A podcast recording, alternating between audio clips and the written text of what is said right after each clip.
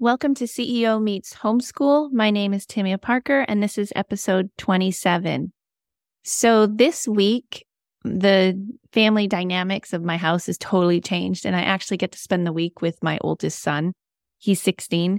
And right before I was getting ready to record this, I had been in my office, and for some reason, the internet is not, wasn't working great. So, I came back into my main house and right before I hit record, he loves cooking, he loves languages, and he's in the kitchen speaking Hungarian, making chocolate chip cookies. And it just like, that just made me laugh and smile. And every time he talks to me in Hungarian, which he's well ahead of me on that, I just reply to him en français.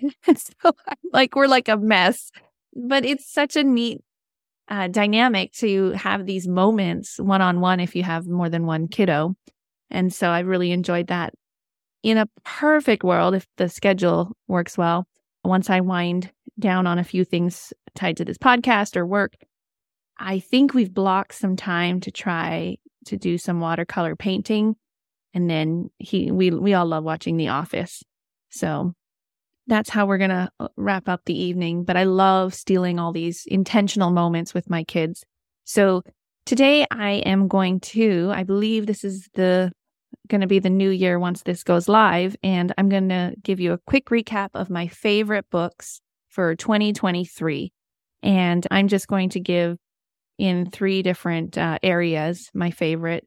And so I'm going to start with I did do a podcast on, I think it was, let me see if I can get this right. If you look at Project Five for the 12 week year, I talk about uh, a different set of books, which I loved, but Another favorite uh, book that I did with the kids, we did a dramatized audiobook and it was of Anne of Green Gables. And that's obviously a classic. But that book is so beautifully written. And I know I have four boys, and I think maybe girls might enjoy the book more. They did appreciate it. And I love that they've been hearing the classics, all types of them. And when we were driving through Montana, we had that book playing. And one of my kids was like, Oh, look, it's the Lake of Shining Waters. And I always will remember that. It was such a funny and accurate comment because Montana is just beautiful. So that's my recommendation for the kids category.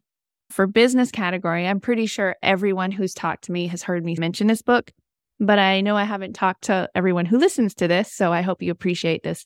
And so the title is cheesy. So bear with me.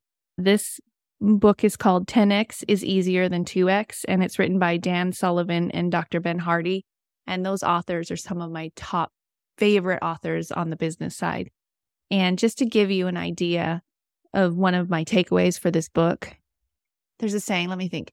You don't know what you don't know. And this book to me introduces a way of thinking that I would never have thought about. And so it does talk about a 10x, like when you 10x something, and it doesn't have to talk necessarily be about your finances.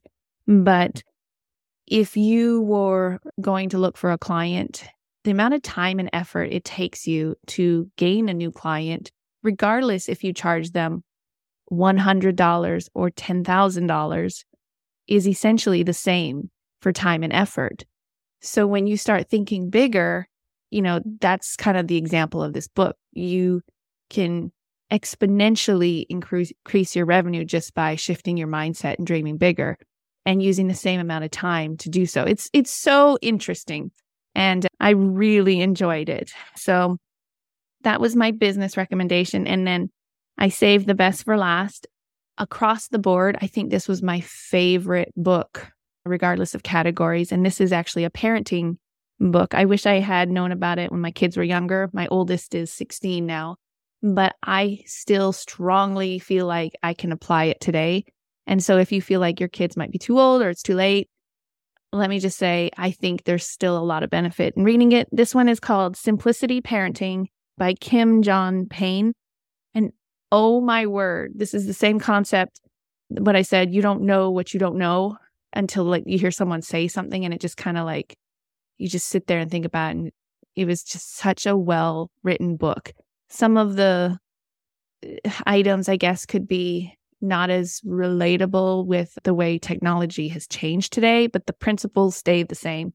And just to give you an idea, one of the little, I guess, nuggets I took away from the book, they had said people from the military coming home with PTSD, they said they saw the same symptoms in children when they had too much technology or just stuff in general. And I just was, I wasn't surprised, but it just, it's so shocking. You know, kids have access to everything.